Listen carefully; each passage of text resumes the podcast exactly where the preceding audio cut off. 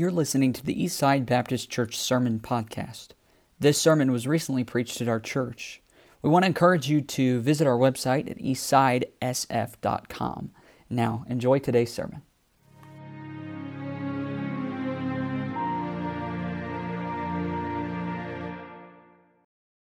Uh, turning your Bibles to Zephaniah chapter number one.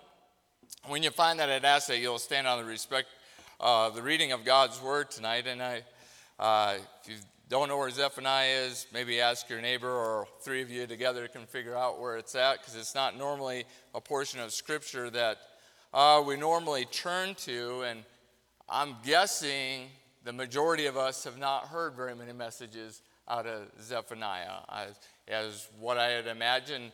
And, uh, and I do give, you know, uh, Brother Chad, I do give you some credit for this because he got me started in reading, uh, or I read through Changed in His Image, so he kind of helped spur me to do that. And one thing that it's done for me in my life, and if you've never read the book, I again, I've been plugging it for people now also, is uh, uh, it's helped me in the idea about really meditating and reading the Bible and really getting something out of it.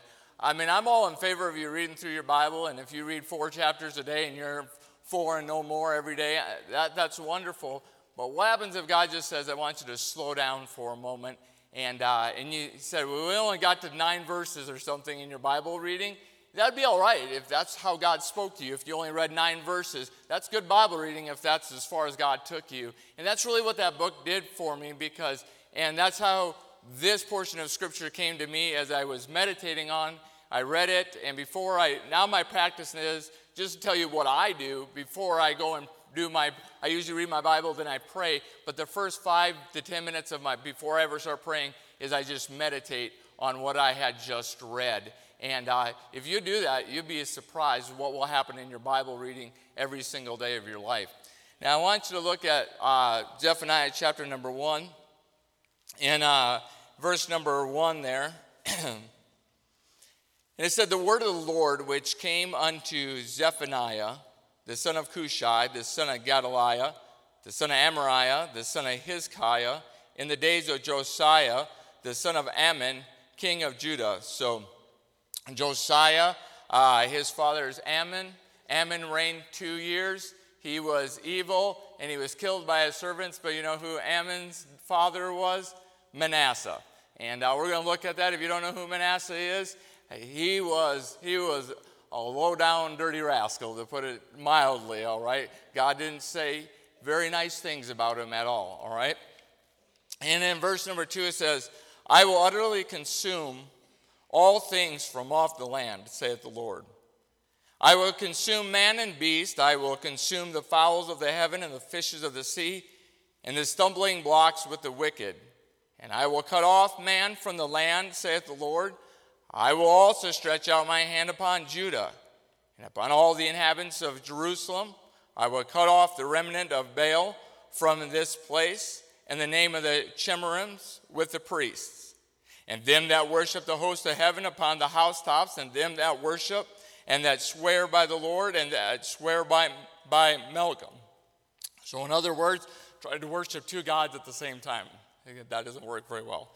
and then in verse 6 and then that are turned back from the Lord, and those that have not sought the Lord nor inquired for him. Hold thy peace at the presence of the Lord God. For the day of the Lord is at, is at hand, for the Lord hath prepared a sacrifice. He hath bid his guest. And it shall come to pass in, in the day of the Lord's sacrifice that I will punish the princes and the king's children and all such as are clothed with strange apparel. Now, in verse 9, in the same day also will I punish all those that leap on the threshold, which fill their masters' houses with violence and deceit. But notice this phrase in verse number 9, where God says, In that same day also will I punish all those that leap on the threshold. All right, tonight's message is called Threshold Jumpers, and hopefully we will understand what that means and how the difference it will make in our lives. Let's ask God to bless in the reading of His Word, and then when I'm done praying, then you can be seated tonight. God, I just thank you for the chance to open up the Word of God tonight. And Lord, this is maybe a little bit different style of message that I normally preach. But God, I believe it. There's a message here that we should hear tonight, and one that you spoke to my heart about. And God, I would pray that you'll speak to everyone that's in this room and everyone that may be listening. God, I just pray if there's areas in our life that need correction, God, please give us a humble spirit tonight. May your Holy Spirit have free course and free work. And God, I'm just praying for your help tonight, and I pray in Christ's name, amen. You can go ahead and be, be seated here.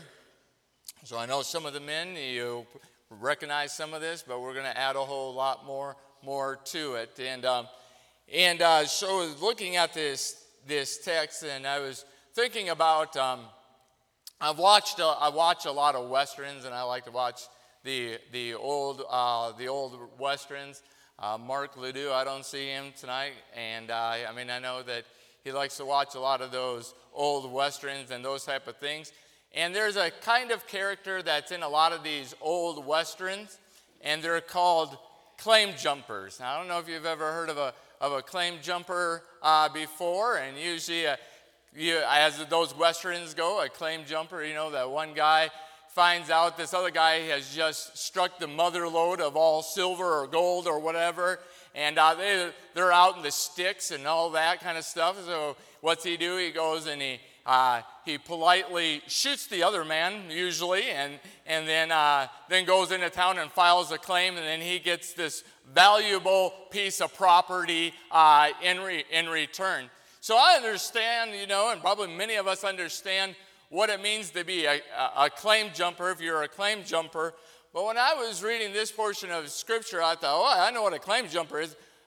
But what in the world is God talking about uh, about being a threshold jumper? I mean, I, I don't really get the idea about what a threshold jumper is. And I'm willing to guess the vast majority of you in this room if you've read this portion of Scripture, have either read and jumped over that phrase and never really even given much thought to it, or probably, uh, probably just, you know, okay, it's a threshold jumper, and you really, it's just casual, you just kind of read over that type of thing.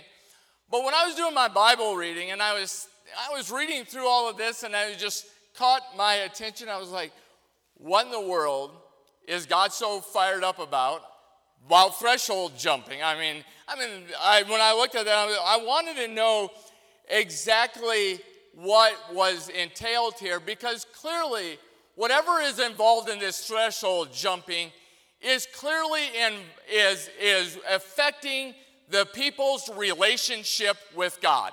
It is a, a affecting what God wanted to do for them in their lives. It was, it was becoming a roadblock. It was becoming a hindrance to them in such a way that God had to send a special man, had to send a prophet to them to call them out upon this certain thing.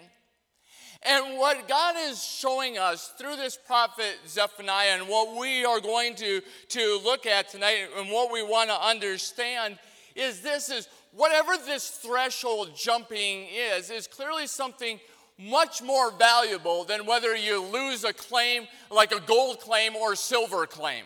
When we're looking at threshold jumping, we are dealing then with our own relationship with God, our own relationship.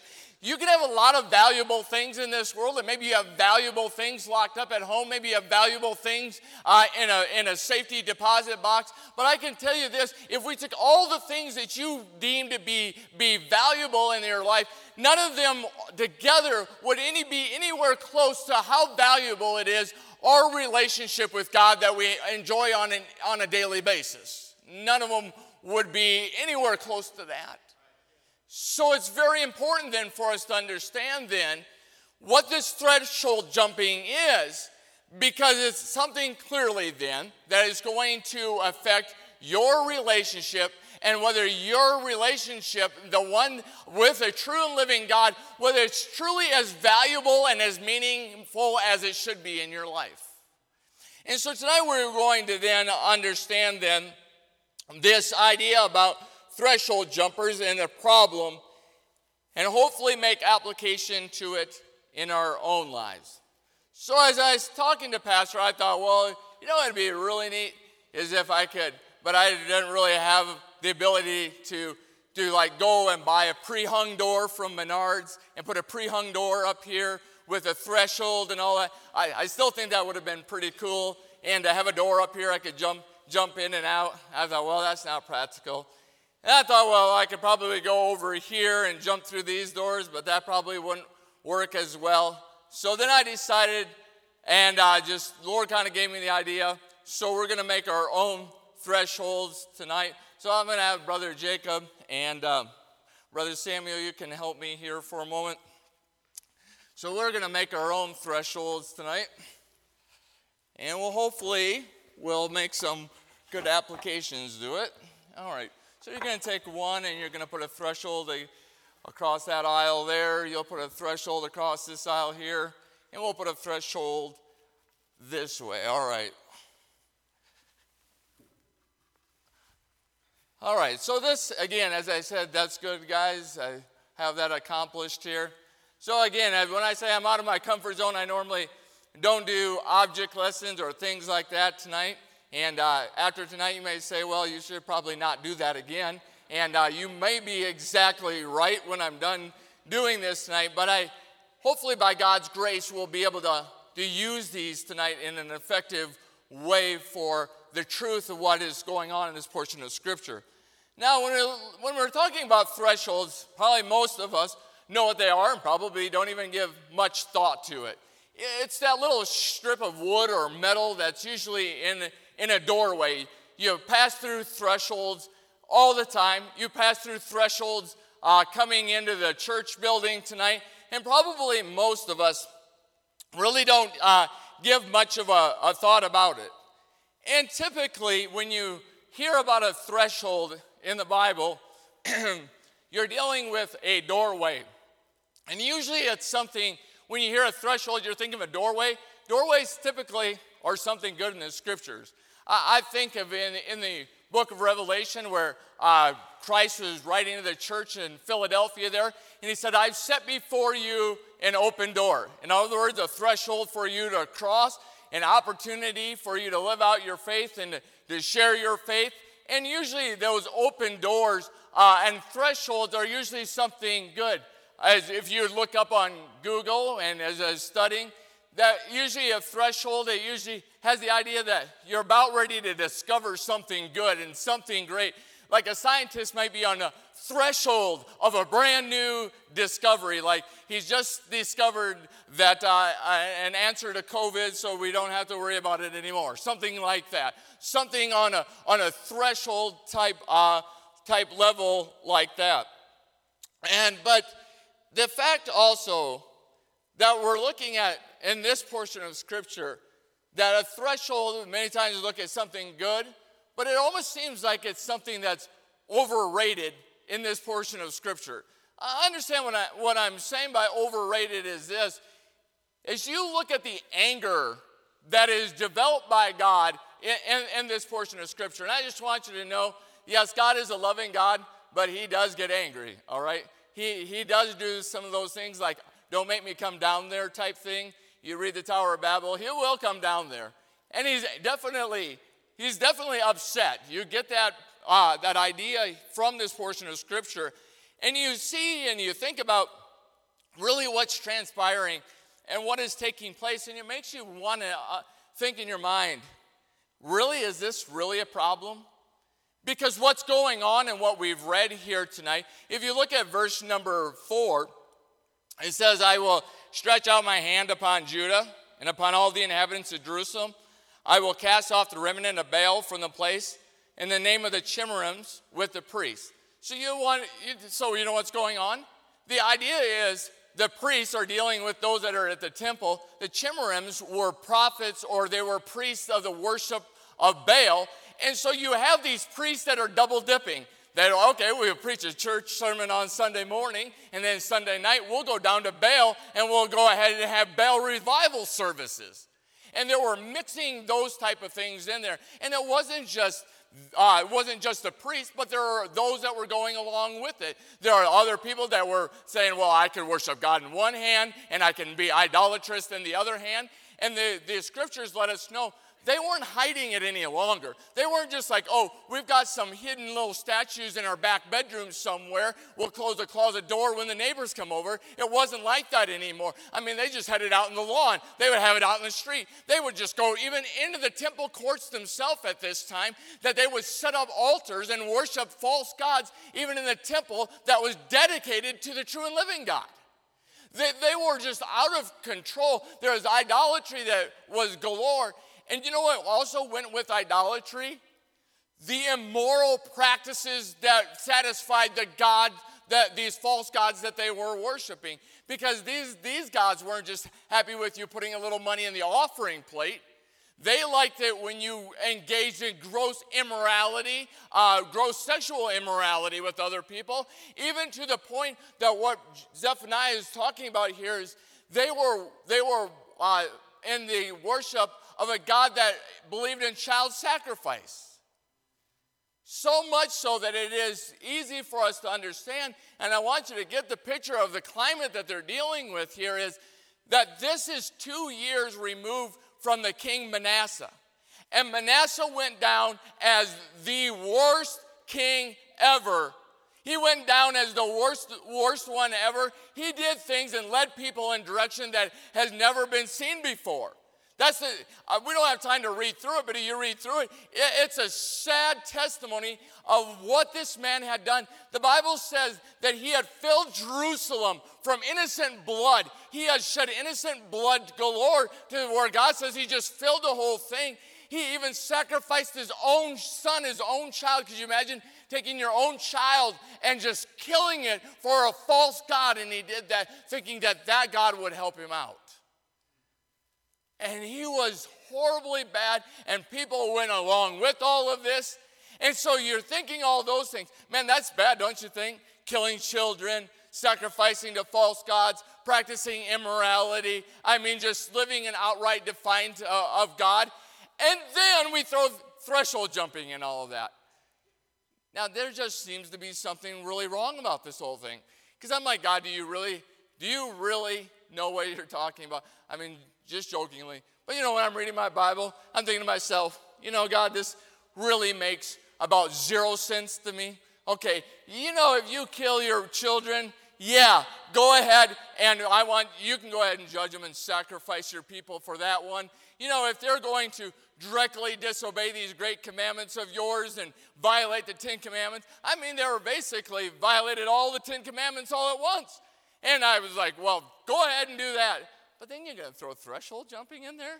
I mean, I mean, really? Yeah, just think about that. All threshold jumping is is there's a piece of wood or a stone they set in front of a doorway, and they're just doing this all the time, jumping over thresholds, going into houses. Now, how, how does that look pretty dangerous tonight? I mean, I mean, maybe there were more into it. I mean, maybe it was one of these things. They're like, I'm going to step over that thing. I mean, does that, that, that, looks pretty bad, doesn't it? I mean, that looks like, man, God should just like burn me with fire right now, that type of thing. I mean, that looks really, you want to do that in slow motion? See, I mean, this is ridiculous. Why are we so mad about this thing? I mean, couldn't we find something better to be mad at, God? But there was a reason. See, as I began to look it up and look up in what the meaning could be, See, the doorway, oftentimes, even when we use it positively in the scriptures, we usually uh, attach spiritual significance to it, do, do, we not? When we start using a, a doorway, missionary comes, there's been a door opened unto me to whatever country we're thinking, spiritual opportunity. And there was, and there's spiritual significance for many cultures that were tied to the threshold. Like some, threat, some cultures would bury either like a religious relic or a stone in the doorway of the house there. Because the idea was that their false God would then live like underneath their doorway. And then so you had all these evil spirits out there. And if your false God was living below your doorway, well, wonderful place to keep your God below your doorway, then you're going to be all right because he's going to go ahead and he's going to keep you safe. They say that in some uh, countries, the, uh, the Muslims that uh, when they're in a doorway, that the left side was viewed as evil and the right side was viewed as good. So they've attached spiritual significance to how you came in the door. If you came, I was reading, you came in the door, you'd want to step right foot first instead of left foot because you want to make sure you're uh, on right footing. Literally, really is what they're going like, making sure you start off on the right step. And if two guys are trying to go in the door at the same time, you let the one guy on the right go first, and then you follow that guy, and you both make sure you take take uh, a right step first, because they viewed it as something spiritually could bad could could happen to you. But then also a great story also in the Bible that leads further credence to the significance of the spiritual significance that people put on thresholds comes back to a little story about two wicked brothers named Hophni and Phineas. I don't know if you know who Hophni and Phineas were, but these two boys were as evil as the days were long, and the problem was is that they were priests. They were down at the tabernacle, and old dad didn't reel his boys in. There's a good lesson right there. His dad probably should have taken him out behind the woodshed, and if that wouldn't have been good enough, he should have replaced his sons. Should have kicked him out of the ministry, is what he should have did. But he didn't. He coddled them and let them go. And they were evil. They did things that were just bad. But the long story short is the Philistines, they came up to battle one day and they thought, well, though we've been living out of favor with God, we'll just take the Ark of the Covenant down there. We got our lucky rabbit's foot and we'll just go on and wipe those Philistines off the map. Well, this story went, it didn't happen that way. The Philistines took the Ark of the Covenant there, and it's a wonderful story. I think it's funny. They put it in their, their house to Dagon. And uh, the next day, Dagon is fallen over.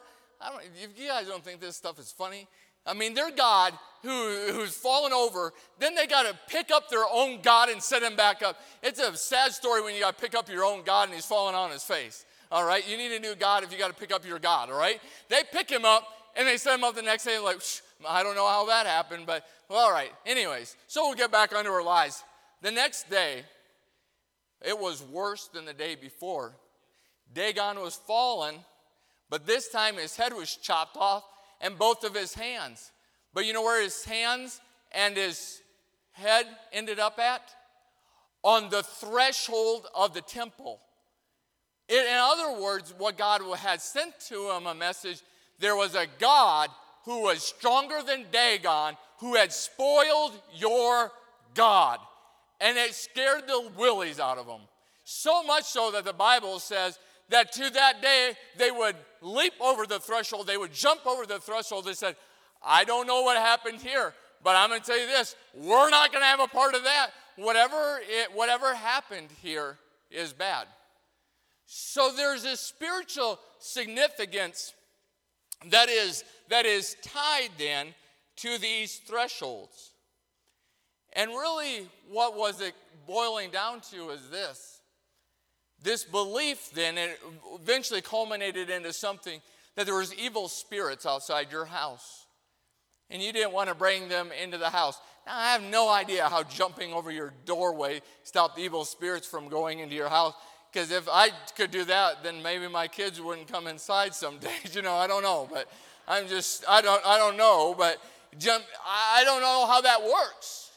But that's how they, that's how they were doing this. They were jumping over the threshold because they were afraid that evil spirits would come in there. See, we have a practice that's kind of tradition, maybe a little outdated, but it falls in the same area and maybe helps us to understand. How many of you have ever heard of this saying that carry your bride over the threshold of the door before? Carry your bride over the threshold of the door. You know, you know that's the idea and the background for that is? That there was evil spirits around your house, and if your wife would accidentally touch one of those evil spirits, I don't know, if it clung to her, and so you would pick her up, carry her over the threshold so you wouldn't bring any evil spirits into the house.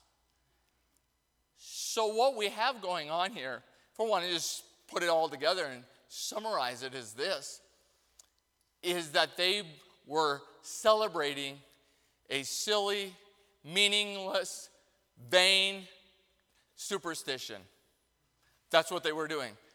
You know, we all have these different superstitions. Now we got football season coming up here, and some people like, these are my lucky socks. I'm going to wear them.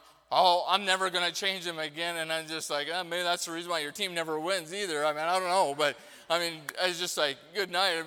You, they, we do these silly superstitions, do we not? I know as kids, you're like, don't step on a crack, you'll break your mother's back, right? And then we, uh, some people ascribe some silly superstitions like to the number 13 or don't open an umbrella inside the house, don't walk under a ladder. But this is what was going on. And I want you to get this in your mind. They were celebrating these silly superstitions. And I, I, I just, my mind just goes to imagination mode when I start thinking about this. They're in this silly superstition, and I can about imagine being teleported back to Jerusalem there. And you have all these thousands of people there. And I go into a neighborhood, and all I can see going down the street is people doing this just jumping up and down the jumping in and out of their houses like you go down the street you know and like if you're just from some foreign country you'd be like what in the world are these people's problem this is ridiculous you just go down the street and just people are just jumping and jumping and jumping i, I mean can you imagine, i know how many times i go in and out of my own house or other doors during a day I don't know how much jumping that they got in. I don't know if it's good for cardio or what, but they got a lot of jumping, and I'm sure during the day. And the more they jumped, you know how more ridiculous that had to look? It was all superstition. And so, in understanding what was going on, then the problem itself manifests itself very clearly. The problem was is this that they wasn't over them being so much superstitious is they were being meticulous. The word meticulous means this marked by extreme or excessive care in the consideration or treatment of details. Now, listen marked by extreme or excessive care in consideration. In other words, the people were focused on the minor and ignoring the major. They were giving their attention to things that were meaningless in the eyes of God and overlooking other areas in their life that were clearly in violation of God and what He was saying. How bad was it? Well, verse number one gives you a clue. It is King Josiah was the king at that time. What a godly king, and one of the last rays of light for the, the dawning or the, the setting sun of the southern kingdom. And one of the things when Josiah, as a young man, he got into office and he said, uh, Man, the temple is a shambles and it is a wreck. And he got some godly men about him, some priests about him, and they said, I want you to go in, and this shape of this temple is unacceptable in the eyes of God, and I want you to clean up this mess. So I mean, they had a church, they had a they had a church cleaning party. I mean, they got to town. And back in some corner, covered in dust and cobwebs and everything else, and I could just about imagine some priests blowing back there and the coughing, dust is going all over. He's like, whoa, there's a book back here. That book was the words of God that He had given them when they first came out of Egypt. There, all those words in Exodus, the law, the commandments that God had given to them. And uh, they brought it to Josiah, and they're like, You're never going to believe it. Found that old King James Bible down there that we've been missing for a long time. What's in that thing, anyways? They cracked that baby open, and they realized we're in bad shape because we've been violating God's word nonstop. Now, this is the problem. They knew more about superstitions than they knew about God's word. They knew, well, we don't step on, we don't step on cracks, we don't, we don't walk under ladders, we don't have umbrellas up. They knew all those dumb things that meant nothing, but when it came to that which was most valuable, that which would help them in their relationship with God, that which would have stopped the judgment of God, that which would have brought the blessings of God, that would have brought the provision and the protection and all of that to their lives, that which they should have known of, they were ignorant of, and they had left it alone. They had focused on the wrong thing and left off the big. You see, that's what's going on here. See, they focused on that which is insignificant, something of no real value, and ignored clear other areas in their life. Even if they didn't know what God's word said, should have enough idea with the temple down there in town, they're thinking, Baal, Jehovah, not the same. And I better figure out who's who and be on the right side of that thing.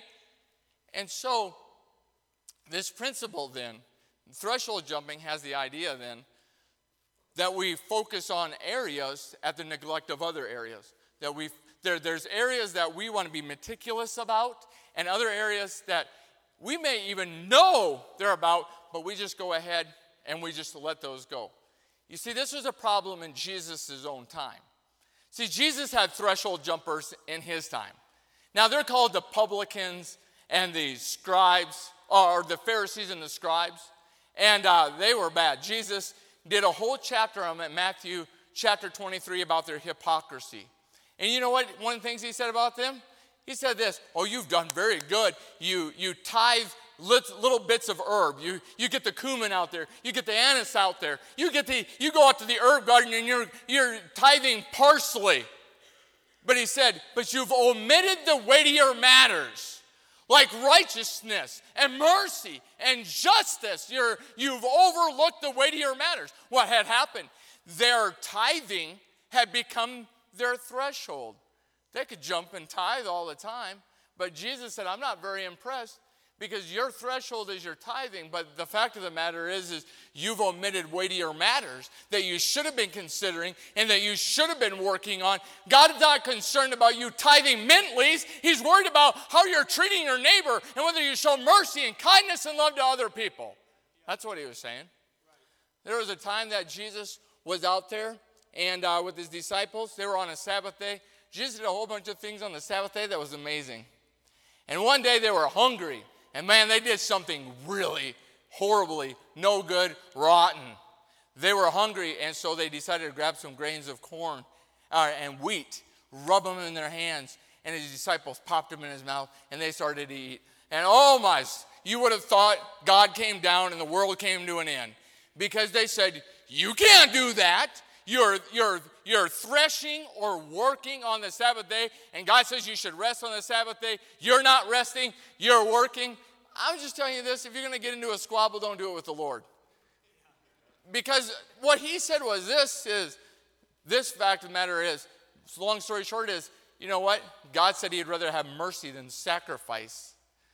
You know what, what happened? Their Sabbath day had become a threshold to them. They were jumping over it the whole time. And you know what the Lord said? You're good at being meticulous about keeping the Sabbath day with all your silly traditions, but what about showing mercy to somebody else? Well, were they really unmerciful? That same day, I don't know how many minutes transpired between that, but he went down to the t- uh, synagogue there on that same day. Some man was in there, he had a medical condition, and the Lord's like, watch this. And he healed him, restored this man. And he gave that little illustration. He said, if you have a if you have a sheep that's in the bottom of a pit, it's all right for you to go ahead and take that sheep out of there. But I go ahead and heal a man on the Sabbath day, and you're all bent out of shape. You're ready to hang me from a flagpole. He said, You think there's something out of whack with that? That your threshold, you're just worshiping on uh, this Sabbath, but you're going to go ahead and neglect the weightier matters of mercy? You know, there's another time that Jesus Hey, his, they didn't wash hands like they should have. Must have been before. Must have been during the days of COVID, because they didn't wash their hands the way that they should have. And oh man, those same Pharisees and scribes, they were bent out of shape all over again. Well, you guys, you didn't wash your hands. You're unclean. You're going to be cut off from God. God's going to strike you dead, basically, type thinking.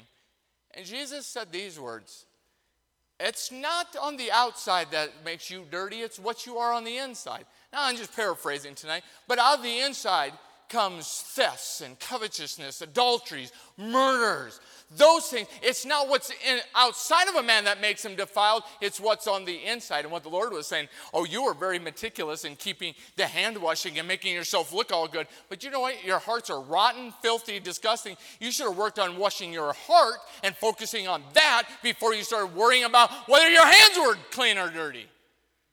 Seriously. What, he's just pointing out these threshold jumpers. And you may say, well, well, good. Those dirty rascals, they deserve it. You read that, you say, well, that has nothing to do with me, except for this fact. In, in, the, on the Sermon on the Mount, there, when Jesus taught his disciples there, he said this phrase that's really key to all this. He said, Accept your righteousness exceed the righteousness of the Pharisees and scribes. You are to have a righteousness that exceeds them. Theirs was a self righteousness. Okay? You know what that tells me when I read that? I can have the same righteousness as they can. He said it wasn't that I couldn't have it. He said, You've got to go beyond where they are at. He didn't say I couldn't be where they're at. He just said I had to go beyond where they're at. And see, this is where it starts meeting in our own lives. That we need to look at our own hearts, in our own lives. And this is where the application and the rubber starts meeting the road, where we might start meddling in some things tonight. Because we have to look at our own lives. Are we just whited sepulchres filled with dead men's bones? Do we have we cleaned the outside of the cup and the inside is full of full of filth and disgust and things that we know that aren't right with God and we just let them go there? See, we have to look at these things in our own lives, what we're focusing on. You know what? Your job could easily become your threshold in your, in your life. You know what? God is in favor of us working. He is. Six days you shall work, seventh day shall be a day of rest. God wants you to work hard. Whatever you do, do it heartily as to the, as to the Lord and not unto men.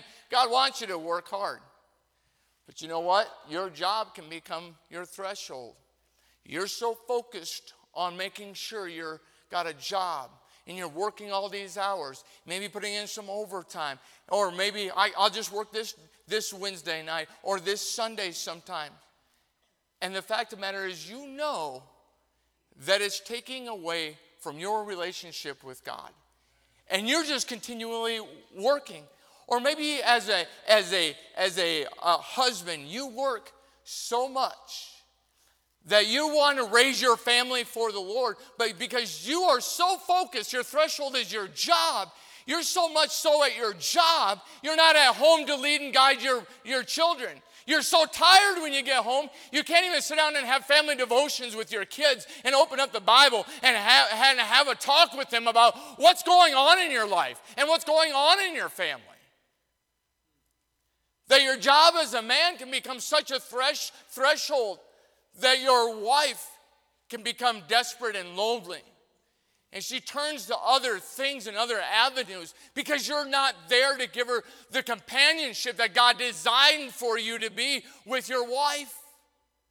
And you can't understand her when you go home why she's reading these trashy romance novels all the time or why she's off with some other man having a relationship. I'm just telling you, your job can, your job can become a threshold to you. I mean, even teenagers. I mean, I think, man, you should go out and get a job. I mean, pay me rent or something. I don't know. But you know what? This is the most formative time of your year. You don't need to be necessarily working 40, 50 hours a week. Because if we got youth conferences and other events and those things that are coming up here, man, those are the things that you should be involved with in your life at this, at this point. Let God take care of your finances. I mean, do you really need that new video game or, or need to go and eat at Chick fil A seven times a week like some people I think might? but you don't need to do that. I mean, but your job can get in, in the way. Well, I can't ever make it to those events. And then you wonder why God's not doing anything in your life. You wonder why you're struggling, or you wonder why you're in the mess you're in because you decided to put your job before spiritual things in your life. That has become your focus. Here's another one that I was thinking about. For, for especially it's as the, what the Bible says, now hear me out. For ladies, it can be a real problem, this idea about beauty and style and in there. It really is. You ever notice most, unfortunately, maybe some of this is changing, but most of the makeup ads aren't directed towards men. No, I mean, I know we're all laughing because we're all thinking, well, that's probably going to change. Well, yeah, you're probably right. But at least just work with me for a moment. Most of those makeup ads are for, for ladies, are they not? A lot of these diet things are for ladies. No, I'm just being serious. You're, like you're, you're going somewhere with this. I am. Because it's a, Uh, uh, the world has pushed women's images and what they should be and what they should look like. And, and we're, as ladies, just because you're saved and you're in church, doesn't mean you're immune to those things. Unless you can destroy every single advertisement that's out there, you're exposed to those things. And they're teaching you this message of what beauty looks like. And pretty soon you get making sure you got the right shade of makeup. And I don't even know the names of all those things, but you know, you got the right shade, your eyes look just right, you got the right shade of lipstick and, and all that. And you want to make sure that, okay, I won't, I'm only going to eat three bites for breakfast, one for lunch, and maybe I'll splurge and have a half a slice of toast for supper. But you're so focused on that, it becomes your threshold. And you know what God said? It's not the plaiting of the hair, it's not the adorning of jewelry. It's not the clothing that you wear that wins a person's heart. It's that spirit that you have. It's the inner man, as it's talking about, that inner beauty. That's what it's talking about. Work on having, having this, this uh, peaceable spirit about you. Work on being sweet and kind and loving and supporting. Well, that's all throwback. It's not throwback. That's exactly what God is trying to get us to change is because we're as ladies you can focus your threshold can become beauty. It can become vain in your in, in the styles and all of those things. And God says, "Why don't you work on having a spirit like uh, Abraham's wife Sarah did?" Is, is that in the Bible? I think so, unless it's something changed at the start of the service. You can go ahead and read in Second Peter there. It's all right there. I, I think about this. We, Pastor mentioned it this morning. And this covers all this. This is something the Lord's been weighing heavily on my heart and mind. And uh, entertainment has become a threshold for us. See, Pastor said something a while back that just I already knew the truth, but how he worded the truth helped a lot in my life. Because many times we like to say, well, I'm just messing around on my phone, I'm just looking something up. But you know what we're doing? And as he said, we are entertaining ourselves. And so this week we decided we're going to do a, a media fast in our house. And I would really challenge really anybody in here. You say, I don't think media and TV and phones and those things can become a threshold in my life.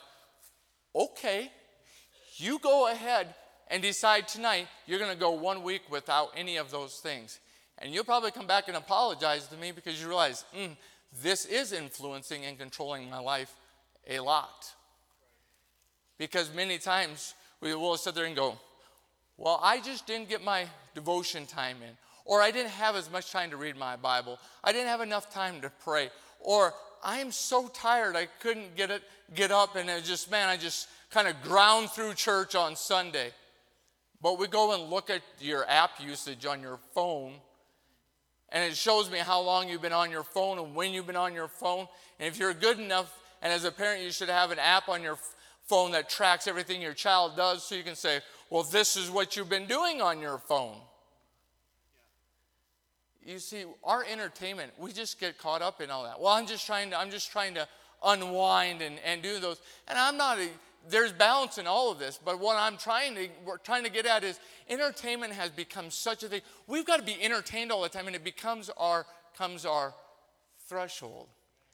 As a parent, you want to raise your children to love God, to serve Him with all your heart, mind, soul, and strength. And I certainly hope that's your goal and desire that you want your child to, to grow up and to love Jesus and have a walking relationship with Him. Man, I, I, I really don't care what profession my children do, but are they plugged into a church and are they supporting a good pastor? Because pastors need some good people to support them. And if they're that, I'm the happiest man in the whole wide world. But you know what? That should be your desire also as a parent. But when you just allow your children to play whatever video games they want, and you allow them to watch what they want or with very little constraint, do you know essentially what you're doing is you're sacrificing your children to a false God. Your threshold has brought you to a place where you're sacrificing your child, and it's the God of entertainment. It really is. We've been watching this documentary, and if you get a chance watch it, it, it, it is now. I now it's just drew a blank. Captivated. You need to watch it sometime. It even talked about like, you know, like, like Call of Duty and Halo and all those things. You know what? God's really against a lot of violence. Well, it's just a video game, right? But is it teaching the values that God would want your child to have? Well, no, these, these are legitimate questions. You're like, well, I got that at home. You're you saying I'm a bad person? I'm not telling you anything other than you bring that before the Lord and you pray about it. And let Him tell you whether it's a threshold or not in your life. Do you know another thing that can become a threshold in our life? I mean, we can just go on for a long time here tonight. Do you know what? Even your professions that you make as a believer can become a threshold. Now, follow, follow, me, follow me with this, because the Lord had said this to the Pharisees and the scribes. And Isaiah the prophet, he quoted Isaiah the prophet when he said this. So it's, it was bad in the Old Testament, it's bad in the New Testament. He said, With their lips they honor me, but their hearts are far from me. You know what? I'm so thankful for you guys, the teenagers coming back from camp. I made this decision for the Lord. Man, I praise the Lord for that. I'm going to read my Bible every day, um, and I hope you are, and you're carrying through with that. Then I'm going to be praying, and I'm going to do, do the, all those things. But you can begin to think you're okay, and you're focused on your profession, and you have glaring things like you know that your relationship with your parents is, isn't where it needs to be. You find yourself combative and argumentative and all those things. Oh, you're doing good reading your Bible and praying, but is the application really there? See, your profession is really good. You'll go around and tell everybody else, well, this is what happened to me at camp this summer. But if I showed up at your house, is your profession become your threshold? And what I see at your house is not what I would normally see. Does it match up? If I found you hanging out at a store or all at a group at Chick fil A someday without Brother Samuel being there, how would you guys be at the store? Would it match what you said you surrendered to do this summer? Because many times our profession can become our threshold. Many times we can say, man, I mean, you ever listen and do you ever really consider the words of the songs that we sing some sometime? Oh man, we sing some really wonderful hymns, do we not? But we sing songs like I surrender all, and you're really into it, but you know in your heart there's things that aren't surrendered. Your, your profession is, is nothing more than a threshold, a threshold that you're jumping over. You, you see, you can say, Well, I'm saved and I love the Lord, but the Bible says if you love the Lord, then you'll keep his commandments. And there's clearly things that aren't in line with God's word, and your profession becomes a threshold. You see, it can go, it can go t- to so many different, uh, different areas uh, in your life. You see, and we have to be careful where these, uh, where these thresholds are. See, it could be our material wealth and our possession, those become our focus. There is a man that Jesus taught about that uh, that became his threshold, and Jesus taught a parable about him, and he's just like, man, I just had a bumper crop. This is going to be great. Can't wait till next year. I'm going to be, I'm going to build bigger barns. I'm going to fill them full, and his material wealth and possessions became his threshold. And Jesus in this parable said, "Thou fool, this night your soul is required of thee." In other words, you're in big trouble, Buster. God's calling you on the carpet for this one. In other words, but Jesus called him a fool. You see, our material, when we have more material wealth and possession here than we are laying up treasures for ourselves in heaven, it's become your threshold. Really, it has. That you can say, well, my 401k is doing great. Well, wonderful. I don't know how it is doing so wonderful in this terrible economy right now. It must be Joe did that. But I just tell you this but do you really have any treasures worth in heaven? I'll take the poorest person in this room materially, if he's got treasure in heaven, is richer than the man with the fattest checkbook in this room. I'm just telling you that.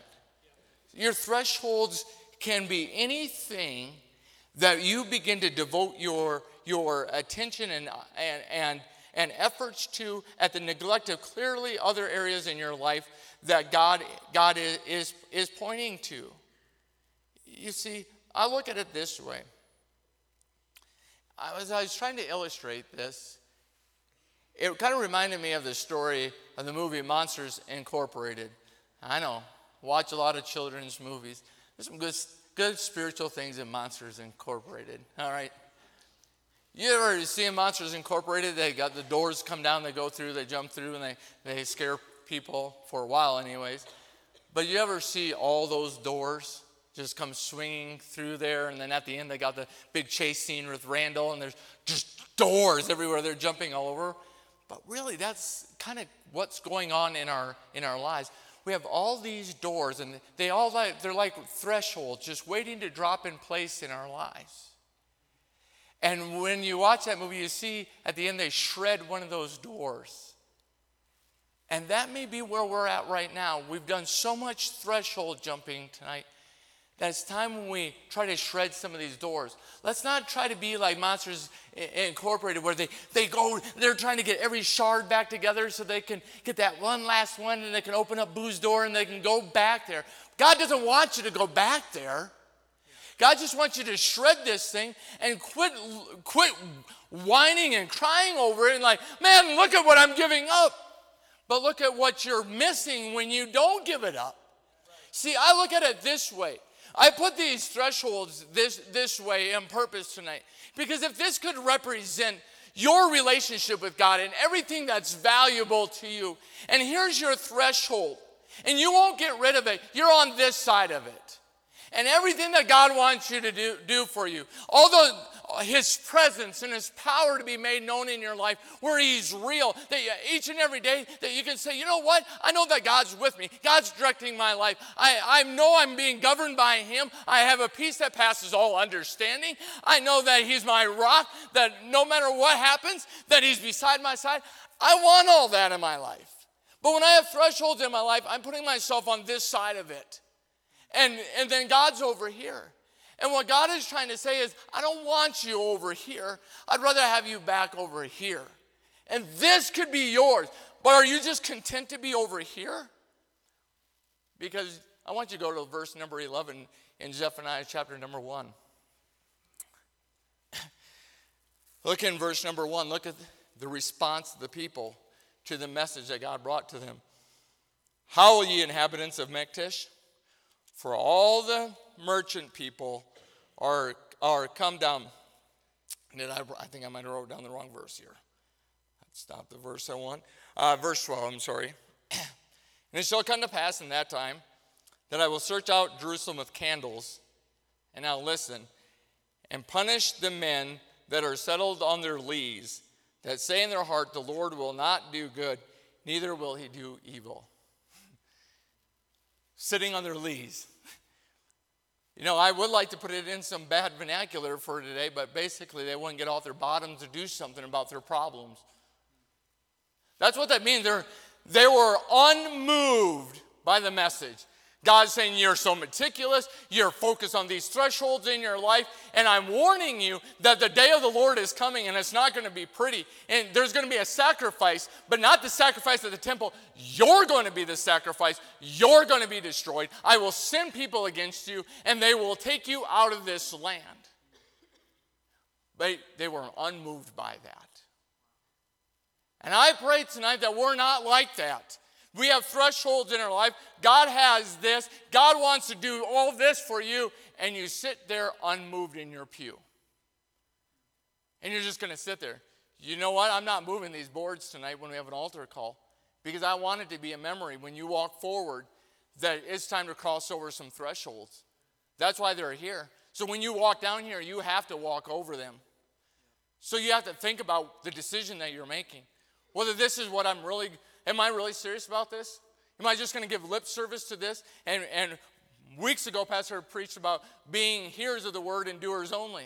It may be time tonight that you say, you know what, God, I'm going to quit jumping. I'm looking like a fool right now.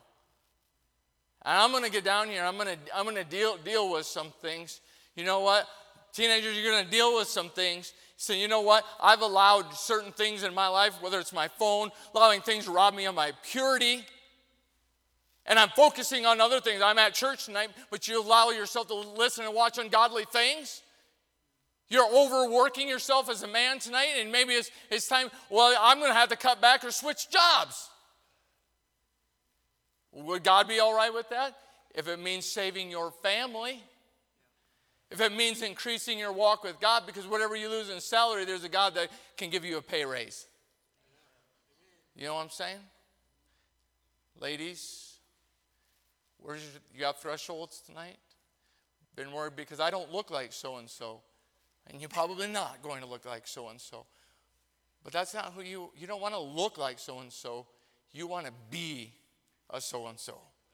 You want to be a woman who loves and fears God, that has a meek and quiet spirit about them that other people gravitate to. That's what you want tonight. And when you're willing to sacrifice those things, you can have those things, and God will meet you tonight. In the, uh, in the New Testament, it says, and beside this, give all diligence. It may be time to give some diligence to those thresholds in your life. And don't become like this. I'm going to close with this illustration. I don't know if you're like this, but you know, sometimes at my house there's stuff on the floor, and I'm just lazy. I, it drives me bonkers.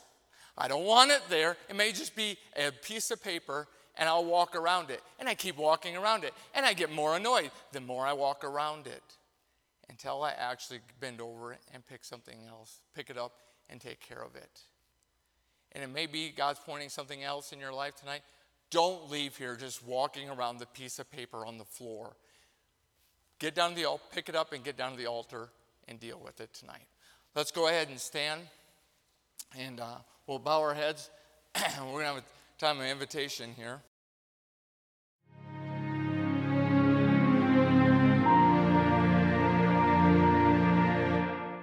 We want to encourage you to visit our website at eastsidesf.com.